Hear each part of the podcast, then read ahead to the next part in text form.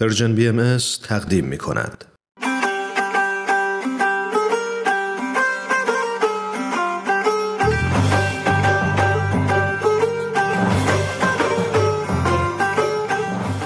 سربلندی ایران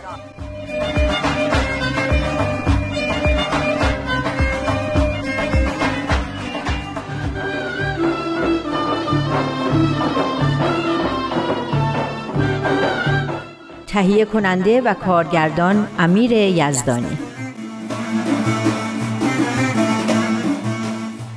خب داشتیم اولین پیام از مجموعه سربلندی ایران رو میخوندیم صحبت از مدرنیته و تجدد بود و اینکه عبدالبها 150 سال پیش شرایط تجدد رو برای مردم ایران مشخص کرده بود و ازشون خواسته بود که بیدار شن دست از تقلید و توهم بردارن و به فکر ترقی و سربلندی ایران باشن. اینم ازشون خواسته بودن که علوم و فنون مفید رو از کشورهای متمدن یاد بگیرن. به فکر احتیاجات مملکت باشن و منافع شخصی خودشون رو به مصالح مملکت ترجیح ندن. اما چه فایده؟ راست میگی سمیه جون. مردم متاسفانه در خواب بودن و به توصیه های حضرت عبدالبها توجهی نکردن. آخرش این شد که ایران همونطور در چنگال فساد و بیکفایتی دولت قاجار اسیر موند. بعد چی شد؟ بعدش فروپاشی حکومت قاجار بود و روی کار اومدن مردی که اینجا ازش به عنوان مردی سپاهی یاد شده. درسته. مردی که چاره ایران رو در کسب فرهنگ غرب می‌دونست. البته دست به اصلاحات زیادی زد و از جمله به زنا آزادی داد تا بتونن تحصیل کنن و در ادارات و مدرسه ها مشغول به کار شن. اما مشکلات تازه‌ای پیش اومد که نذاشتین اصلاحات به جایی برسه و مردم به شدت ناراضی شدن.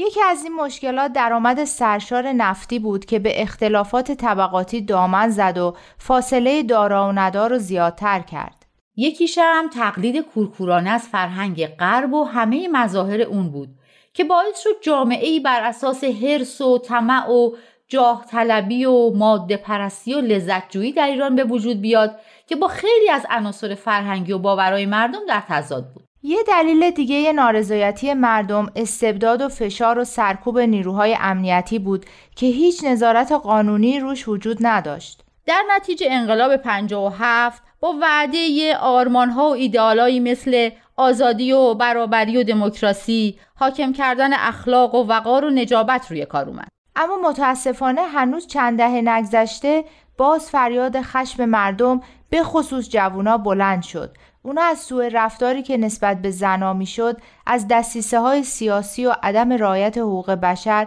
و شیوع فساد و سرکوب اندیشمندان ناراضی بودند. جان کلام همین بیان حضرت عبدالبهاست که قبلا هم خوندیم. بذار دوباره از روش بخونیم. حل بحران مدنیت ایران نه در تقلید کورکورانه از فرهنگ سقیم غرب است و نه در بازگشت به جاهلیت قرون وسطا. پس راه حلش چیه؟ راه حلش همونه که عبدالبها گفته بود تجدد یا مدرنیته. اما تجدد اونطور که بعضیا فکر می‌کردن در تقلید از ظواهر زندگی غربی و لباس و خوراک و خونه و این چیزا نبود. بلکه در حاکمیت قانون تعلیم تربیت عمومی رعایت حقوق بشر مدارای مذهبی توسعه اقتصادی تامین رفاه اجتماعی و ترویج علوم فنون بود. اینا چیزایی بود که همه دنیا ارزش و اهمیتشون رو فهمیدن جز خود ما مردم. مردم ایران نه تنها ارزش این نصایح رو نفهمیدن و بهش عمل نکردن بلکه صدمه و آزاری نبود که به حضرت بهاءالله پیروانش وارد نکرده باشن. آره می‌دونم چقدر به بهایا ظلم شده. از قتل و غارت گرفته تا اخراج از کار و محرومیت از تحصیل. حتی تخریب گورستانها و بیرون کشیدن مرده ها از قبل. اینجا نوشته که هیچ خونواده بهایی نیست که طعم این اذیت و آزارها رو نچشیده باشه. اما به نظر من از اونا بدتر تهمت های بی اساسی بوده که دشمنای آین بهایی از هر راهی که در اختیارشون بوده منتشر کردن. مثلا چیا؟ اینکه بهایی برای مملکت خطرناکن. جاسوسن. بی بند و بارن چه می‌دونم؟ هر چی که فکر می‌کردن بیشتر باعث نفرت مردم و فاصله گرفتنشون از بهایی میشه. حتما برای این بوده که نمی‌خواستن افکار مترقی بهایی به گوش مردم ایران برسه. جالبه که با این همه قدرت و امکانات که تو دستشون بود خودشونو ملزم به هیچ اصل اخلاقی یا منطقی هم ندیدن که برای حرفاشون سند و مدرکی ارائه بدن. هرچی به فکرشون رسید بر علیه بهایی منتشر کردن. درسته اما باور کن دیگه اینقدر این دروغا و تهمت ها نخنما و بیمعنی شده که هیچکس بهش اهمیتی نمیده. آره خدا رو شکر. حالا دیگه خیلی از مردم حقیقت رو فهمیدن. حتی آدمای شریف و شجاعی هم پیدا شدن که به دفاع از جامعه بهایی بلند شدن و از هیچی هم نترسیدن. اما همیشه اینطور نبوده. یه موقعی مردم این حرفا رو باور می‌کردن و از تحقیر و توهین بچه مدرسه یا گرفته تا آتیش زدن خونه های بهایی ها از هیچ کاری دریغ نمی‌کردن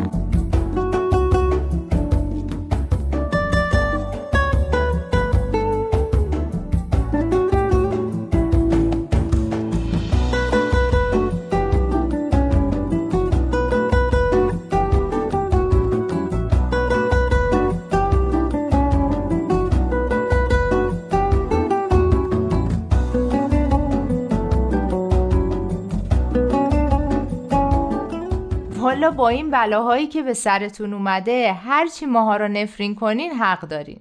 نفرین؟ ابدا. بچه های بهایی از همون بچگی این بیان حضرت عبدالبها رو یاد می‌گیرن که محبت نور است در هر خانه بتابد و ادابت ظلمت است در هر کاشان لانه نمایند اینو بگو بنویسم. تو همین پیامم هست. بالای صفحه سی این بیان رو نقل کردن. نمونه های از تعالیم بهایی اینجا اومده. چون این تعالیم همون چیزیه که جامعه بهایی ایران و سرپا و بانشات نگه داشته. راست میگی اینجا چند تا از تعالیم بهایی هست. اینجا نوشته اگر انسان به قدر و مقام خود عارف شود خیلی جالبه ها. میگه اگه انسان مقام خودش رو بدونه جز اخلاق و کردار خوب و پاک ازش ظاهر نمیشه.